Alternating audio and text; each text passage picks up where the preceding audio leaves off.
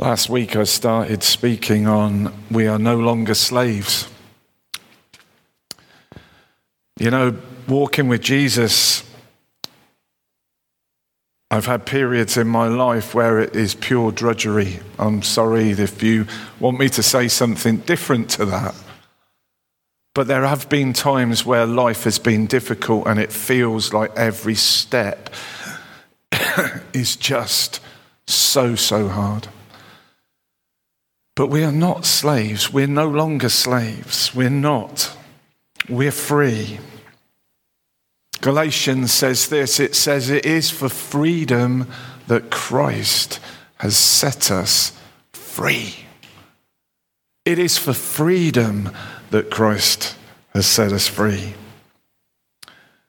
Last week I preached really around this verse, uh, two verses, and because you are sons, God has sent the Spirit of His Son into our hearts, crying, Abba, Father, in human terms, our everyday language, Daddy, Papa, whatever phraseology that you would use for that intimacy between father and child, or the child would use towards the father. So you are no longer a slave, or no longer a slave, but a son. And if a son, then an heir through God. And I spent my time last week unpacking that whole thing how we have been chosen, we are adopted, we have been given the privilege of being called the sons and daughters of God, the children of God. And it was what God predestined for creation, I believe. When you read one of the genealogies at the beginning of one of the um, Gospels, and I can never remember which one it is, but one of them, it might be Luke's, it, it goes all the way back to Adam at the very beginning, and it simply says these words. It goes, so and so begat so and so, who begat so and so, who begat. And I usually skip the whole lot of that, but one year when I was trying to read through the Bible in a year, I chose to read the whole history, thinking, please, Lord, give me strength and then I got to the very last one, and it said, Adam, the Son of God. Not referring to Christ, the second Adam, referring to the original Adam. Adam, the Son of God. And if that is a truth that has been captured by the Holy Spirit and implanted in that scripture, if for no other reason I had to wade my way through that genealogy, that one phrase I found so liberating that God has chosen humanity to be sons and daughters of Him. That's you and me. Sons and daughters. There's a whole load of people out there that God is wanting to adopt into his family who are saying, No way, Jose, I'm not interested. And yet, that is the intent. And if we were to read in Ephesians, it says, it uses that horrible word that so many arguments uh, over the centuries have been argued about predestination. But it said that we were predestined, He predestined us for adoption to Himself as sons through Jesus Christ. And whatever your spiritual, your theological stance on predestination is, this is my take on this passage in Ephesians. The predestined part was for us, humanity, to be adopted as sons and daughters of the living God. Now, some people want to make it that God chose some and rejected others and all the rest of it. Don't want to get into that argument, but this verse to me says that we were predestined for adoption to Himself as sons through Jesus Christ. God wanted humanity to be part of His family and to share in the beauty of what that meant, the walking in the cool of the day, and the, the conversation and the relationship that was so easy when God Himself breezed into the garden at the end of the day, and He wandered round with Adam and Eve, and there they were in all naked and exposed In this day and age, they, you get arrested, but then it didn't matter because they had no feelings of shame or guilt about being naked. They were with God. And they had this beautiful, intimate, and I think that nakedness that is spoken of there isn't for any sexual reference. It is to show the absolute beauty of a relationship where there is no shame and there is no guilt. And I want to tell you, and that's what we were predestined, that is what humanity was predestined for. And it was ruined. And yet, God, in his infinite wisdom and mercy, it says that Jesus was crucified before the foundation of the world because God is all knowing. I don't want to get into the theological things, so don't get too hung up if you don't understand what I'm about to say. God is in the eternal now, He sees beginning from end and beyond. Right? And so He knows ultimately who will respond to Him and who will reject Him. But that doesn't, I believe, stop Him loving people. In fact, it saddens Him when people reject Him. So, there's this beautiful relationship about being sons. We're no longer slaves, we are sons. Sons and heirs through God Himself. Through the death of Jesus, through the price that was paid for us, the ultimate price, beyond financial um, Was able to put a financial figure on it. Unbelievable. And so we have that as part of our inheritance. But the truth is, the fact that we are no longer slaves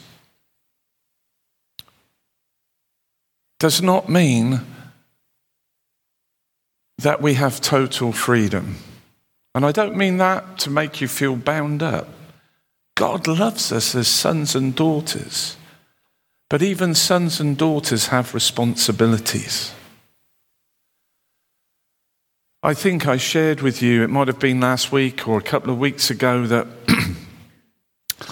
before the Queen died, I, I was, I, in fact, a couple of weeks ago, I was reading the Lord's Prayer, and I came to that place where it says, Thy kingdom come, thy will be done on earth as it is in heaven.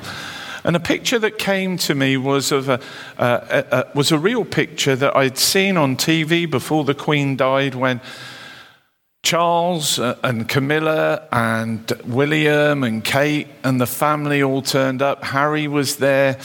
And here is this mother that they speak so fondly of, Mummy as Charles calls her, right? Um, and their grandmother, who they were so fond of, William and Harry. And yet, as they walk into a room, it's not like when my grandson turns up, although he doesn't do this anymore, he's 13, he doesn't want to do it anymore, where he used to run up and jump onto my lap.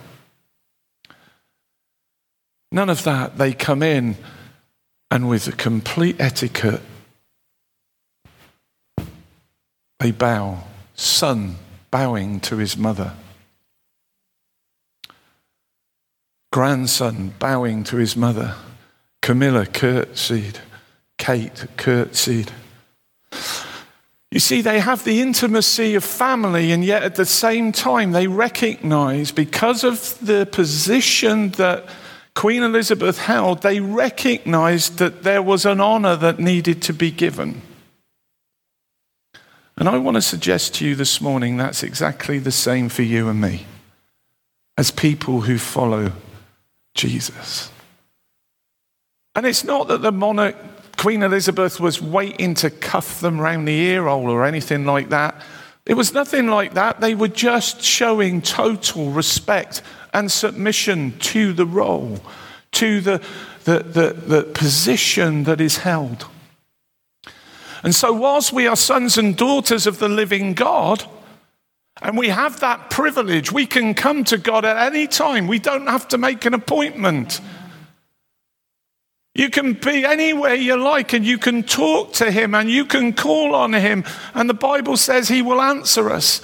And so we have that privilege. And yet at the same time, we are also subjects of the king.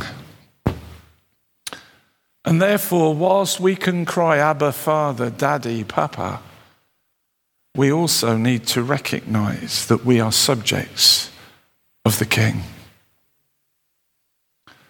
And being a subject means that we accept the rule and reign that is placed over us. And so, like any coin in your pocket has heads and tails, you might have a favorite when you toss a coin and you get asked to call, and you always call heads because that's your favorite side. But guess what? It doesn't matter how many times you call heads and it lands on heads, there's still a tails on the other side of the coin. It doesn't matter how often we want to bask in the beauty of the fact that we're sons and daughters of the living God, it never takes away the truth that we are subjects of the King. And therefore, He has in our lives authority and power to reign as a king. And we shouldn't forget that. It might sound heavy, that, but it isn't meant in a heavy way. The reality is, we have a responsibility to be a subject as well as a son and a daughter. We need that. We need it. The reality for us is that we are heirs, yes. We are co heirs with Christ, we are told. We have an inheritance which is imperishable and undefiled and unfading, kept in heaven for us. That's in 1 Peter 1 4. In Matthew 25, we see the king. Then the king will say to those on his right, Come, you who are blessed of my Father, inherit the kingdom prepared for you from the foundation of the world. There is an inheritance for us to gain. You could look in Galatians 3:29 or Colossians 1:12 and then chapter 3 and verse 24. All these tell us about this beautiful inheritance. Our sonship gives us that hope in our walk with him. Jesus said, And if I go and prepare a place for you, I will come again and take you to myself, that where I am, you may be also. There's some beauty, but we are still subjects of the King. We build our lives on the fact that we're sons and daughters, and that beauty and that privilege, but we act as subjects just like Jesus did. I think it's Mark 10:45. I haven't written it down. It might not be there, but it says, "For the Son of Man came to be served. No, didn't come to be served, but to serve and give his life a ransom for many." In the Garden of Gethsemane, Jesus cried out, Lord, if it, Father, if it is possible, take this cup from me, but not my will, but yours be done. You see, as a son, he could cry out to his father, Oh, Father, if it's at all possible, if it really is possible, could you take this cup from me? I know where I'm going. I know what is about to happen. And if it's at all in your power, will you take this cup from me because it is going to be excruciating? But then the subject kicks in as a son and yet not my will, but yours be done. And that is how we need to learn to live, both in the privilege of sons and daughters, but also with the responsibility of being a subject.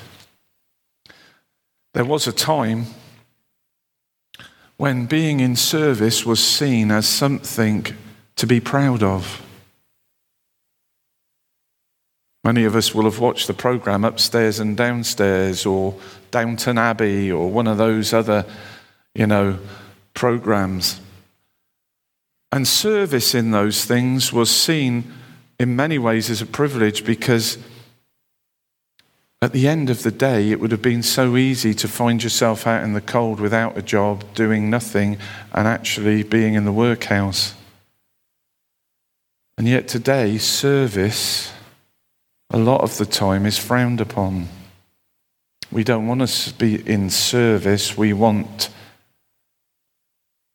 I want to be careful, to be served in some ways. I find quite a lot we have a, a, um, a generation of people who want to claim their rights all the time. Their rights, this, their rights for that, and that which was once done out of service and a sense of vocation is now all dependent on my rights and what I'm entitled to. We see it at the moment, and I'm not making a, a statement of whether I agree that whether nurses or train drivers or doctors should have a pay rise, but some those jobs of nursing and being a doctor were seen very much as a vocation, and they were seen in that way, and therefore, whilst money is nice to have and all the rest of it, it wasn't the the, the primary driver for people necessarily when they took on those roles. And yet, in a society where things change and we now live in a, a world of rights, everybody wants to demand their right. And when one of us demands our right, it, it without intention means that someone else will go without theirs. Service of the King. I had a friend once called Neville. He's died now. He's the reason that I am a minister. It's the reason I walk with Jesus because he was the only Christian that I couldn't make hate me. And I've made quite a few Christians hate me over the years. But he was the only Christian who wouldn't hate me, wouldn't write me off as a 16 year old obnoxious teenager who got his kicks out of making adults cry because he would find their weak point and then he would point it out again and again and again until that person broke. I had a size 63 chip on my shoulder. And this man just loved me and just kept looking at me in the eyes. That was the painful thing for me. And he looked me in the eyes and he'd say, I know you're not really like this. And I'm thinking, I am. And he would be saying, You're not. I know. I've seen the real you. And eventually, despite the fact that I did my best to make this guy hate me, I got to tell you, he never broke once. And he led me to Jesus. Without him, I'd be lost. He served, and I made him pay a lot to see me come to him, to Jesus. But he loved me. He loved me. Powerful when you love, and you won't let go. It's made me tenacious with people, and I won't let go.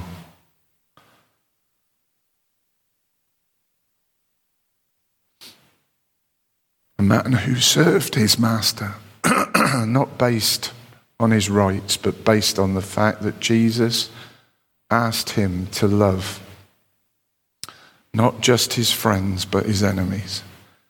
And I tried to be his enemy for a long time. But eventually, love wins. Love wins.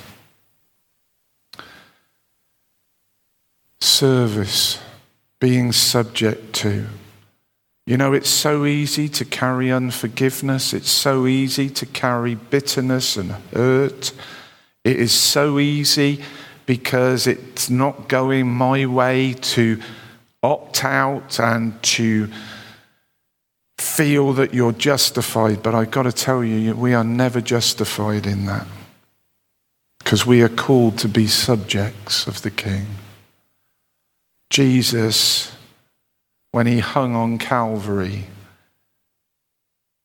cried out. And I think this is probably one of the most powerful verses in Scripture.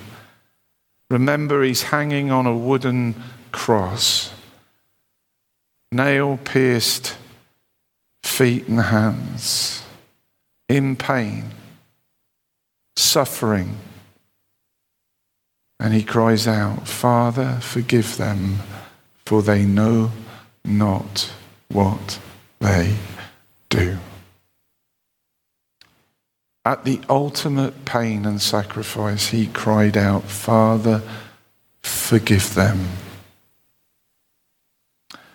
If that table teaches me anything, it teaches me of his right to be my king because of the way in which he cried out for me 2,000 years later, Father, forgive him, for he knows not what he is doing.